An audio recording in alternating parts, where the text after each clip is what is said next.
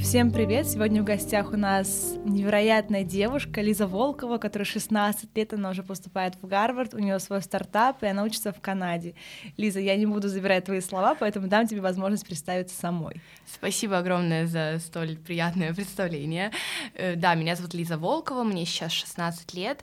Я поступаю в этом году в университеты Лиги Плюща и уже два года экспертируюсь в сфере образования за рубежом, помогаю ребятам поступить. У меня есть очень твердый твердые кейсы поступления ребят на финансирование стипендий, потому что сама прошла этот весь путь, учусь на финансировании в Канаде, в 14 лет бросила все и уехала, вот, и да, непосредственно также занимаюсь стартапами. Большая молодец. Лиза, начнем с того, что ты упомянула, что ты родилась в Швеции. И это тоже, тоже дало тебе сильный толчок в будущее. Расскажи немножко о своем детстве, пожалуйста. Угу. На самом деле, да, это тоже достаточно интересная история. У меня так вышло, что папе предложили поработать, у меня папа инженер, предложили поработать как раз-таки в Швеции, и вот семья согласилась на эту авантюру, поскольку я родилась достаточно в такой, скажем так, либерали либеральной семье, всегда мы стремились куда-то подальше, наверное, даже из России, вот, и родители решили взять эту возможность, уехали работать туда, и родилась я, получается, и мой первый язык был шведский, правда, родилась я, и мы переехали сразу же в Финляндию, и, да, э, пошла я в шведский садик, и вот выучила шведский язык, вернулась в Россию только уже в 6, когда мне исполнилось 6 лет. Вернулась в Россию, и потом уехала в Канаду. Да, вернулась в Россию, войну, потом mm-hmm. Уехала в Канаду. Ты сказала, что с детства хотела, вот в своем инстаграме, что с детства хотела уехать из России, потому что в Америке, в Канаде больше возможностей и ресурсов, правильно?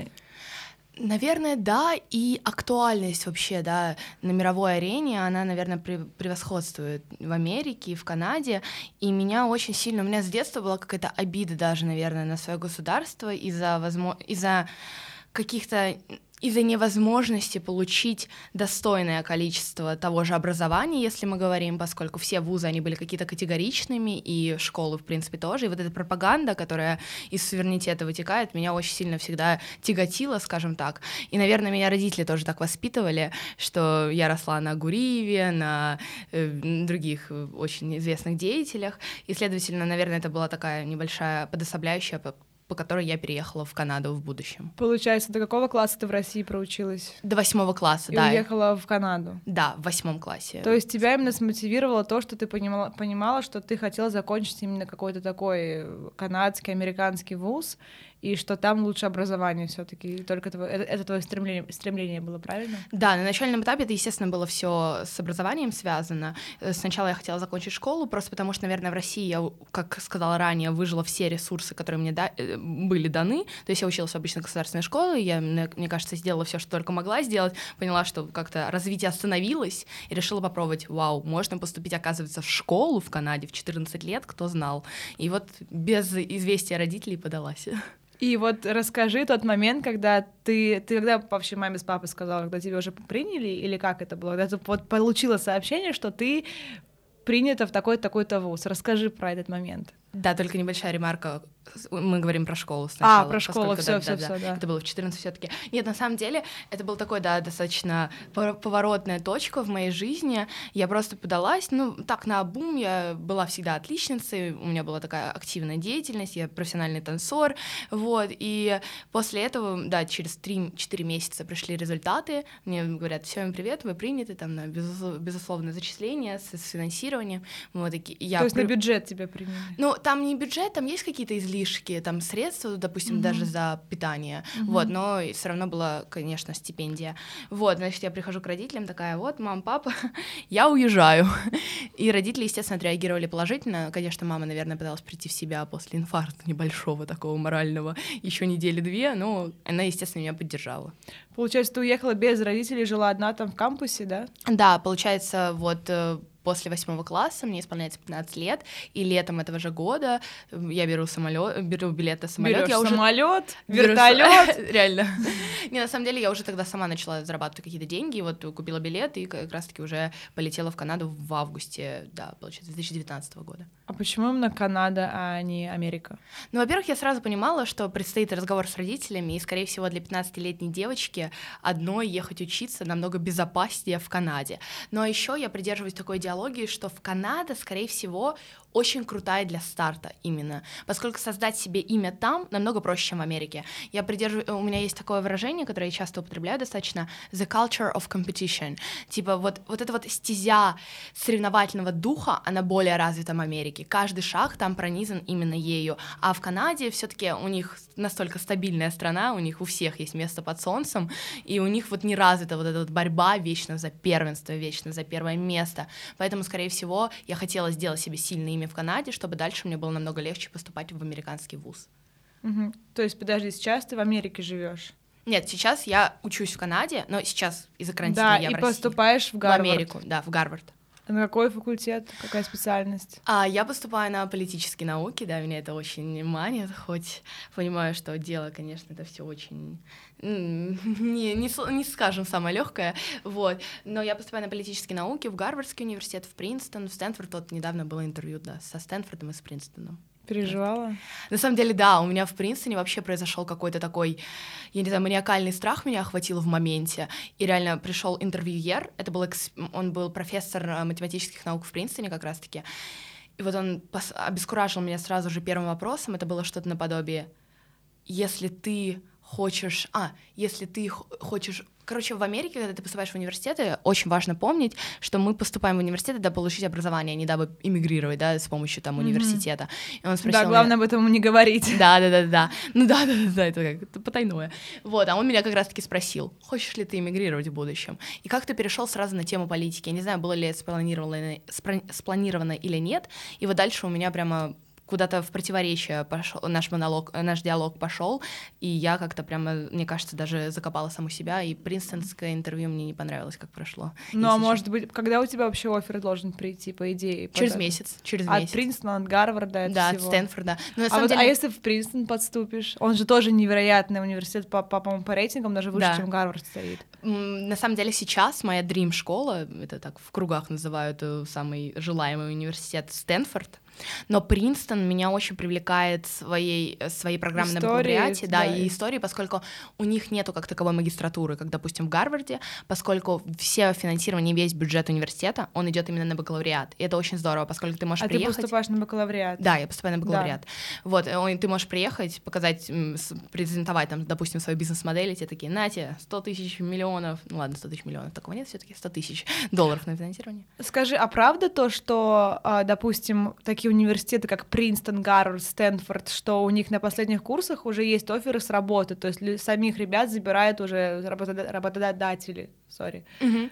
На самом деле, я тоже вот еще раз придерживаюсь такой позиции, что бакалавриат, он идет ну, как такая второстепенная основа. На самом деле, в, основном международные компании смотрят, все таки крупные компании смотрят на магистратуру. Но так что, где вы учитесь на бакалавриате, не играет огр- огромного значения. Вот, но так, если рассматривать, да, с точки зрения, то да, естественно, поскольку, допустим, в, если мы говорим про, возьмем за пример юриспруденцию, и вот школы права, некоторые есть, там, Колумби, Колумбийская, университет. Гарвардская, да, да сплетницы. Да, да, да, да, да, да, Гарвардская школа права, вот вся вот эта вот история. Значит, в Нью-Йорке есть прям реально компании, которые принимают, допустим, абитуриентов только из этих университетов. То есть они подкреплены к какому-то университету. То есть вот ты выпустился из школы права Гарвардской или там Колумбийской, и ты идешь уже знаешь куда, поскольку тебя там точно возьмут. Вот, да, наверное, есть такой момент, что у вас уже оферы на столе лежат. Ну, как раз-таки это, наверное, и причина, почему все так стремятся туда, поскольку открывается реально дорога в мир куда угодно. А расскажи про интервью, то есть очень многим ребятам будет полезно, особенно, ладно, интервью на родном языке, да, а тут интервью на английском. Как готовиться, какие-нибудь, может, супер крутые инсайты, хотя бы два-три, которыми ты можешь поделиться сейчас? Так, на самом деле готовиться обязательно нужно. Я обычно пишу, выписываю всю свою биографию в, хронологических, э, в хронологическом порядке, то есть это прям самые главные там turning points, turning points — это поворотные моменты сюжета вашей жизни, вот, после этого выписываю какие-то мои регалии, да, дабы потом презентовать их перед комиссией. На самом деле, меня, наверное, я всегда своим ученикам говорю, что, ребята, стоит градировать ваши козыри за пазухой, то есть у тебя всегда должен быть, э, что, должно быть что-то, что ты можешь напоследок сказать, чтобы впечатлить комиссию. Вот, Вот, всегда говорят, Да. напоследок ну, лучше самое лучшее оставлять, потому что интервью может там час проходить очень классно, а в конце ты можешь как-то его именно, не знаю... Интерпретировать, да, да, да. интерпретировать в плохое русло. Да, на самом деле, поскольку вот в Стэнфорде меня девушка спросила, а что бы ты еще хотела передать приемной комиссии, что у тебя нету? Ну, на самом деле такая инсайдерская, инсайдерская история. Я лично при поступлении сделала огромный-огромный документальный фильм о себе, то есть на него было затрачено больше трех месяцев работы, вот, там и политические мои видения, и все, и все, и все, и вот интервьюеры, они не смотрят э, твою аппликацию, то есть они не видят твою заявку полностью, не знают какие-то вот базовые такие критерии о тебе, допустим, там, твой возраст, твое имя и город, э, страна проживания, вот, и вот какую-то там самую крутую изюминку поступления. Вот мне интервьюер из Стэнфорда сказала, что, типа, мы видели твое видео, и меня это очень впечатлило, поскольку я не знала, что есть такой контакт. А если говорить про инсайты, то, да, наверное, меня очень впечатлило, что, во-первых, стэнфордский интервьюер — это был главный инженер ракетостроителя SpaceX, вот, и я даже спросила, если Поэтому честно. Поэтому ты фанат Илона Маска. Да. Я на самом деле даже такая, извините, пожалуйста, а можно я задам глупый вопрос? А вы видели Илона Маска? Она такая, у нас Space Office, uh, у нас Space Open Office, как это называется, когда все сидят в одном, ну, то есть в одном пространстве и могут общаться друг с другом, и вот Илон Маск сидит непосредственно в таком же пространстве, как и все, у него нет какого-то выделенного определенного офиса на другом этаже. И я такая, боже мой, расскажите Знаешь, э, может, попадешь на стажировку, а потом на работу, кто знает. Да, действительно, вот это вот это вот вот эта вот цикличность и вот это вот прекрасное, мне кажется, антиутопия со всеми этими историями про университетские жизни, это вот как раз-таки она переводит вот к каким-то таким масштабным штукам. Это очень здорово, я думаю.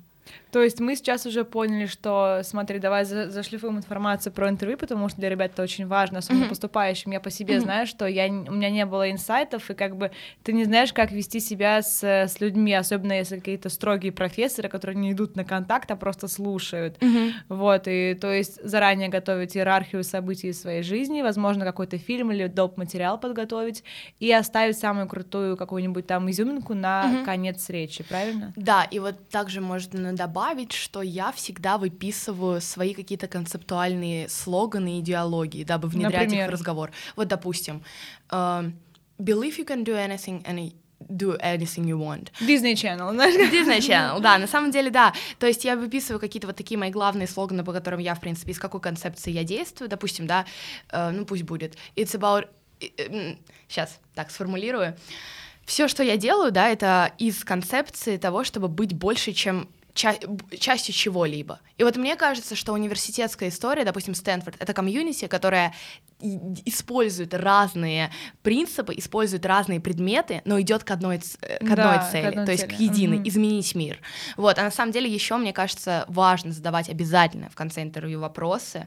Э, Я очень прикольно... Самому преподавателю. Да, самому вот как раз-таки интервьюеру. Они же, они же спрашивают всегда в конце, есть ли у вас вопросы. Я заметила тоже, когда я подавалась в Лондон, Ага. что я почему-то вот просто по интуиции поняла, что нужно задавать вопросы, Да. потому что если их нет, это, это странно. И Да. потом мне преподаватели сказали, что да, обязательно нужно. Да, потому что ты показываешь заинтересованность в их В университете. университете, да. Я как раз-таки задала такой очень каверзный вопрос при Стэнфордскому университету. Стэнфорд уже на протяжении двух лет стремится в Лигу Плюща, но его не берут. То есть ассоциация Лига Плюща — это немножечко отдельно, пос- поскольку Стэнфорд... Но Стэнфорд сейчас лидирует, Стэнфорд опережает Гарвард. Стэнфорд — это такие хипстерские ребята с западного побережья. Ну и вот я спросила у стэнфордского интервьюера, как вы думаете, стэнфордские абитуриенты, то есть студенты, стремятся стать богатыми, либо же все таки оставить след в этом мире, оставить след в истории, Ой, нежели, вопрос. чем, ли- э, нежели чем студенты Лиги Плюща. Я даже Мгм. высказала свою позицию. Мне просто кажется, что ребята из Лиги Плюща, то есть из Гарварда, Стэнфорда, они все больше такие привилегированные, они стремятся именно вот к деньгам каким-то всеобъемлющим. А вот Стэнфорд все таки это о чем то вот как раз-таки to be bigger than yourself. Чтобы оставить след, да, в этой жизни. Да, да, да, да, И- изменить мир. И, в общем, ты произвела впечатление своим вопросом. Да, мне кажется, да. Ты упомянула про Илона Маска и сказала, что он тебя действительно вдохновляет и мотивирует, правильно? Да. Скажи, есть ли еще люди, возможно, или там, не знаю, что угодно, что тебя прям вдохновляет и заставляет, вот ты сейчас сидишь, многие не увидят, да, потому что они слушают, но у тебя горят глаза. И вот что подтапливает эти глаза и, или кто? На самом деле, из, с раннего детства, наверное, это все-таки были мои родители, поскольку я видела, да, как много они впахивают. У меня папа там уходит в 5 утра на работу, возвращается в, в в 10 часов вечера, полностью весь уставший. Наверное, это меня первоначально мотивировало. Вот, а после уже, конечно, появились какие-то иконы, там, скажем, какие-то деятели. Мартин Лютер Кинг, невероятный человек, естественно. Mm-hmm. Это Фильм прям... про него хороший. Да, да, да, да, да. Кто еще? Илон Маск, само собой. Кто дальше? Ну, наверное, если я сейчас скажу Марк Цукерберг, это будет прям супер стереотипно, но действительно тоже великий человек. Если прям с политических деятелей, то это, наверное, даже кто-то Хорошо, Сергей Гуриев, если мы говорим про русских, поскольку вот его идеологии а очень близки ко мне, близки ко мне, там с отсылками mm-hmm. каким-то про образование. Про американских, так, ну, наверное, Сейчас прям почему-то я всех резко очень забыла. Санна Марин, вот я упомянула ранее, это девушка, которая закончила финский университет, в 35 лет стала первым, де, первой девушкой премьер-министром Финляндии. В 35 лет. Очень здорово. Так, кто еще? Если... Ну, не обязательно политические деятели, почему? Тони Моррисон, очень прекрасный писатель тоже, да. Кто еще? Так, так, так, так. Ну, в общем, главное, вбиваюсь. что ты вот да. тех, кого ты первыми назвала, это те люди, да. которые тебя действительно вдохновляют, и о, о ком ты постоянно помнишь. А скажи немножко про стипендию. Ты упомянула, mm-hmm. что в 14 лет ты уехала и поступила в Канаду, да, mm-hmm. без, то есть, согласования родителей, просто поставив их перед фактом. Mm-hmm. Как ты вышла на то, что тебе дали стипендию, то есть такого mm-hmm. количества, что ты смогла переехать там из России mm-hmm. в Канаду? На самом деле, тоже хочу сказать, если нас сейчас слушают ребята, которые, да, только встают на этот путь, я выступаю вообще против агентства по выступлению, поскольку у меня был неприятный опыт. Я не говорю, да, за все, но в основном СНГшные ребята, они делают, СНГшные агентства, они идут из принципов э, может быть, даже затраты, которые ты используешь на их услуги, не столь огромные, но они лишают возможности получ- э, предоставить студенту э, стипендию или финансирование, поскольку забирают себе как процент. Вот, это такая тоже инсайдерская информация, на самом деле, а, потому что есть, я сама с этим столкнулась. То есть им выгоднее, чтобы студент пошел на платное обучение, потому что этого платного обучения получает процент? Нет, во-первых, они работают на партнерстве с какими-то школами, куда да. они тебя засовывают угу. в основном, а после этого, если там студенту да, э, выдалась стипендия или финансирование, они забирают тебе даже себе даже не предупреждая тебя. Вот я еще раз хочу сказать, что это я не говорю про все агентства, просто вот есть некоторые, я знаю точно Но ну, больше нужно пяти. быть аккуратнее. Да, да, да, нужно очень да быть аккуратнее в этом плане. И на самом деле просто в одиночку намного легче поступать, и все, в принципе, ресурсы открыты. Ну да, когда ты лично пишешь университет, он больше, мне кажется, да, склонен школе, к контакту да. с тобой, потому что это тоже как-то показывает мотивацию твою. Да, да, да, да, да, да, да, то, что ты такой уже да, зрелый, самостоятельный абитуриент. Вот, но на самом деле главный такой момент, наверное, моего портфолио, это было не только академ-часть, а лидерская страна. То есть у меня вот есть, да, там какая-то формула идеального портфолио, которую я себе в голове там создала по, по опыту. Я думаю, что все таки очень очень важно делать огромный акцент на создание себя в какой-то сфере определенной, потом, чтобы показать университету или школе, что вот всем привет, смотрите, я уже к этому моменту добилась чего-то, чего-то, чего. То есть регалии должны быть mm-hmm. какие-то. Вот. Спасибо большое за ответ. А вот, окей, ты поступила, переехала в Канаду. Расскажи про свой первый год в Канаде, про адаптацию. Я вижу, что ты общительная, классная девчонка, но, возможно, были какие-то такие, может, неприятные mm-hmm. случаи или инсайты, которыми ты можешь поделиться, чтобы влиться в новую культуру, к новым людям вообще. Mm-hmm. Да, так, спасибо, во-первых, большое. Во-вторых, да, на самом деле был очень переломный год, особенно первый семестр, когда я только приехала. У меня даже какая-то, скажем, вот не то чтобы апатия, а вот случилось что-то внутреннее, прям вот какой-то щелчок, и меня выбило как будто бы из жизни. Я очень сильно... У меня начались компульсивные переедания, вот эта вся история, да. Меня очень сильно тяготил тот факт, что английский был слабоват, и было тяжело действительно адаптироваться там даже в школьной жизни. Вот, я как-то замкнулась в себе, наверное, и стала прям таким интровертом, хотя обычно, да, я экстраверт. Ну, да. Вот. А, было тяжело очень. Тут очень важно, мне кажется, не потерять связь с реальностью в какой-то момент, не потерять даже связь с самим собой потому что когда ты приезжаешь в другую страну, ты, естественно, становишься новым человеком в каком-то плане, вот, и я как будто бы приехала, я для себя даже установку в голове сделала, что всем привет, я приеду, я начну с белого, с чистого листа, вот, то есть сейчас я приезжаю, и Лиза Волкова уже начинает строить себя вот заново, то есть это уже какие-то масштабные цели и так далее, там в первую неделю я приехала, пошла к директору школы с презентацией, э, организовать митинг э, климати по климатическому изменению в Канаде, в итоге после 17 походов мне одобрили эту идею, и мы реально реально сделали с ребятами уже канадскими митинг в Канаде. Я столкнулась даже с расовым каким-то вот тоже пренебрежением, поскольку мы жили в таком маленьком городке Гамильтон, и ребята очень, сами местные люди, очень плохо относились к международным студентам, так типа мы заполняем их э, культуру, что-то наподобие. Хотя, вот еще насчет Канады, мне кажется, вот инсайд, да, в Канаде ты почувствуешь себя в своей тарелке, поскольку все ребята, по сути, приносят часть какой-то из какой-то культуры в Канаду. И в Канаде это страна иммигрантов, да, агломерация только украинцев, украинцев или украинцев. Вот тут я всегда путаюсь, и мне очень стыдно. Ладно, больше миллиона граждан, поэтому мне кажется, очень-очень легко в то же время влиться в строй общества, поскольку все идут, э, че, все проходят через этот путь, и все в своей тарелке, наверное, вот в каком-то даже плане. Поэтому я думаю, главный инсайт — это все таки еще раз не терять связь с реальностью, не забывать, кто ты такой, и даже если ты хочешь начать все с белого листа, то, скорее всего, перелистнув предыдущую гла- главу, а не просто закрыв ее и выкинув. То есть, ну, да, да не надо забирать себя полностью. Скажи, какие главные отличия между школой в России и школой в Канаде? Три, Ох. допустим, три главных отличия пусть будет. Это просто вообще две реально противоположные вселенные, я бы сказала. Первое — это, естественно, учителя. Реально, когда я пришла, реально, господи, извиняюсь, это мое слово паразит сегодня. Когда я впервые пришла на урок, я действительно была не, про, не просто впечатлена, это обескуражена, даже вот методика преподавания. Я помню, я захожу, у меня была первая география, учитель просто встал на парту, снял ботинки и забросил их в мусорку, говорит, все, друзья, мы против пластика, что-то наподобие. Вот, во-первых, все учителя, возрастная градация, все учителя молодые, то есть они все на, скажем так, на волне нового поколения, то есть на, на нашей волне и с ними очень легко находить язык. Все настолько заинтересованы твоим успехом, они прямо горят, они прямо действительно волнуются за тебя. То есть, если там, да, я нагружала себя очень сильно какими-то там второстепенными занятиями, extracurricular activities, внеклассной деятельностью, ко мне каждый подходил, спрашивал, как у тебя дела, все ли у тебя хорошо, прямо переживали очень за тебя. То есть, второй момент — это плагиат. Вот на самом деле здесь прям очень такая тоже а, линия, грань скользкая, поскольку в России все списывают, правильно? Угу. В Америке, в Канаде это не просто приравнивается Очень. к отчислению. Это действительно тебя отчисляют. Тебя еще потом в другую школу могут Да, взять. да, и там ты входишь чуть ли не в черный список, а на иммиграцию в будущем. Да. Вот, и поэтому там вот у тебя сразу меняется мышление. Больше никакого списывания, больше никакого Мне плагиата. кажется, знаешь почему? Потому что они не любят обесценивать чужого труда, обесценивание да, чужого труда. Да, полностью согласна. Да, да, да, да, да.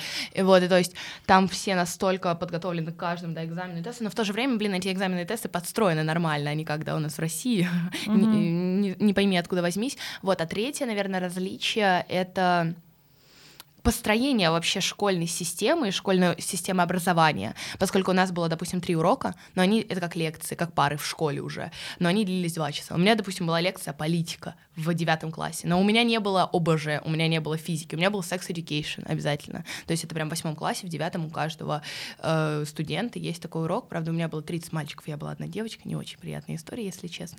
Вот. И третье, ну вот еще такое, если засуммировать все вышесказанное, я бы тоже заметила, заметила, э, акцент огромнейший делается на развитие личности, то есть всесторонне. Все вот эти вот занятия после школы, которые обязательны, ну, они прямо невероятно развивают тебя и формируют как личность. Вот это, мне кажется, тоже очень важно. Угу. Спасибо вот. большое за ответ. Лиза, давай немного проговорим про твой доход, угу. но в плане не то, чтобы угу. что-то такое секретное, угу. а вот изначально ты в 14 лет начала уже свой блог и получала доход только от рекламы, правильно? Угу. То есть ты параллельно училась угу. и работала и получала доход с Инстаграма, будучи студентом в Канаде. Да, ну вот это уже произошло в 15, да, в 14 я начала действительно свой блог, у меня уже были какие-то там, да, первые сбережения с рекламы, вот, но тут э, я бы не сказала, да, что это огромная энергозатратная история, просто там снимаешь рекламу, все нормально, вот, а после этого уже в 15 лет, получается, когда я вернулась из Канады, точнее, еще непосредственно в Канаде, я обрела такую историю, как создавать свои проекты, там, будучи экспертом в сфере поступления. То есть свои курсы сейчас у тебя? Курсы, на самом деле, у меня как такового не было именно по поступлению. У меня есть менторство, программы такие разные, потому что я люблю очень вести клиентов, то есть mm-hmm. прямо... Какой у тебя вот ценовой это... диапазон вот, менторства? Ну, на самом деле он варьируется, это может быть там 16 тысяч, а может быть это плюс 40 тысяч. Вот это в зависимости. И как часто ты делаешь эти программы, допустим, каждый месяц или раз в сезон? Каждый месяц, наверное, да. Ну, всегда тоже это все очень сильно зависит, но на самом деле, да, это либо раз в сезон, я могу там организовать какие-то свои мероприятия непосредственно там по поступлению тоже, вот. Раз в месяц стабильно у меня вот какая-то Ну, в онлайне, да? Нет, недавно у меня была конференция в декабре, 1 декабря вроде, да, была конференция, семинар в Москве по поступлению Нет, офлайн. Но вот про менторство ты говоришь, можно купить в онлайне, и все, mm-hmm. и ты, получается, как в каком-то там чате mm-hmm. или ведешь ребят, помогаешь mm-hmm. им поступать в вузы, правильно? Но я хочу сделать тоже такую ремарку, это не инфопродукты, потому что я делаю немножечко другое. То есть вот, допустим, если менторство мы говорим, да, то менторство — это программа, где я с человеком прям вот лицом к лицу, и мы вместе один, проходим ага. весь этот лицом к лицу, один на один, да, спасибо да. большое. И мы вместе проходим весь этот путь. То есть я прям реально как ангел-хранитель. Поскольку даже когда я начала поступать в университет, вот да, в сентябре, получается, у меня был ментор. Мне кажется, все равно этот путь намного легче проходить с человеком, который уже имеет какую-то там основу uh-huh. в этом во всем. Вот, и у меня уже была возможность, естественно, там по своему доходу э, взять взять себе ментора, и вот как раз-таки девочка, моя подруга из Принстона, помогала мне поступать в университет. И сколько у тебя в месяц примерно людей на менторстве? На самом деле тоже варьируется, может быть, группа от 5 до 10 человек. Но говорю, менторство это не прямо такая не что-то масштабное. Да, да, да, да, да, да, это более все-таки такое что-то мое родное, это как мое детище, отду... отдушина, такая, Но хобби. Ты любишь общаться с людьми, мне да. кажется, это классно помогать людям, особенно студентам и Правда? школьникам. Да. Смотри, вот во время пандемии ты, получается, обратно вернулась в Россию, угу. и сейчас пока ты здесь. Когда, сам... когда ты планируешь вернуться в Канаду? На самом деле, вот я тоже хотела бы заметить насчет пандемии. Это прям тоже была такая одна из точек соприкосновения с полностью другой вселенной. Я просто свою жизнь всегда сравниваю с э, вселенными. Ладно. Да? Ну, значит, да. Э, и я должна была я тогда у нас было 10 человек из школы, нас отобрали готовиться к конференции модели ООН в Нью-Йорке. Вот, мы должны были туда лететь. Я к ней так долго готовилась. У меня был топик «Война Сирии и Ирана». То есть Ого. это прямо было действительно Билл Клинтон, президент бывшей Америки, да, очень боюсь соврать по счету, какой он был, должен был заседать на этой конференции. Для меня это было просто что-то вообще невероятно далеким, но в то же время близким, потому что уже вот мы купили билеты, мы получили визу в Америку, все, класс, едем, едем. И вот как раз-таки все-таки 25 э, марта мы должны были ехать, а 20 марта границы закрывают, вот эти вот рейсы последние, которые остались, быстренько нам дают билеты, говорят, все, вы, пожалуйста, валите обратненько. Вот, и мы такие, здорово, супер, класс. Приезжаю в Москву, в Россию, доучиваюсь год, получается, в онлайне, онлайн-школы из Канады. Uh-huh. Вот, заканчиваю также за три месяца девятый класс русской школы на всякий случай. Вот, и потом уже вот это вот все неведение просто прямо привело в какой-то даже тоже, опять же, апатию, может быть, скорее всего. Вот, и я начала заниматься своими проектами по поступлению именно в тот момент. В тот момент, наверное, я заработала свой первый миллион, и после этого вот это мне уже дало какую-то основу, я решила, что все. Во время пандемии первый Да, да, да, да. Угу. И в момент я поняла, что все за лето э, в ле- летом первый миллион, скорее всего. Э, не скорее всего, да. И я в моменте поняла, что время вышло, я не хочу больше учиться в школе. Мне оставалось еще три года в школе. Я поняла, что ну нет, не могу я. Ну, то есть это прям... И ты что решила? И я решаю закончить школу экстерном в России 10-11 класс и подать заявки на, в университет ага. прямо сейчас. Хотя Гарвардский университет принимает ребят только от 18 лет, а мне только 16. И как они пошли на это? Ну, я думаю, это все сейчас будет решаться. Мне кажется, что у меня действительно сильное портфолио, я достаточно сильный кандидат, поэтому, скорее всего, они закроют на это глаза. Ну, я fingers crossed, я очень надеюсь. Ну. А Принстон у них есть? Принстон нет, Принстон, в принципе, от 17 лет, а на момент, когда я уже прилечу в университет, мне будет 17 лет, поэтому все нормально. То есть у тебя, получается, начнется программа, программа с сентября? Да, с сентября. Все, значит, в сентябре ты будешь либо в Принстоне, либо в Гарварде, либо, либо в Стэнфорде. Там 20 университетов, наверное, на самом деле. Поэтому любой из 20. Куда возьмут? Вот. То есть ни один университет пока что офер не прислал Еще... в течение месяца. Да, да, да. Нет, нет, они начинают выдавать их с конца марта по середину апреля. Но у меня также есть план Б на всякий случай. Мне же еще все-таки два года в школе учиться надо. Я непосредственно еще числюсь в канадской школе, угу. поэтому если что, я просто возвращаюсь в Канаду обратно в школу. Это план Б. Слушай, а, последний вопрос, помучу тебя. Ты упомянула, что у тебя свой стартап в Канаде. Расскажи немножко про него, и ты уже начала привлекать инвесторов, mm-hmm. и вообще расскажи про стартап. Да, это тоже такая инсайдерская информация. Стартап в Канаде — это просто... Э, я пыталась уместить в шапку своего профиля, мы с менеджером пытались уместить э, две... две боже мой, э, два пояснения моего блога, это главные линии сюжетные, да, стартап и Канада.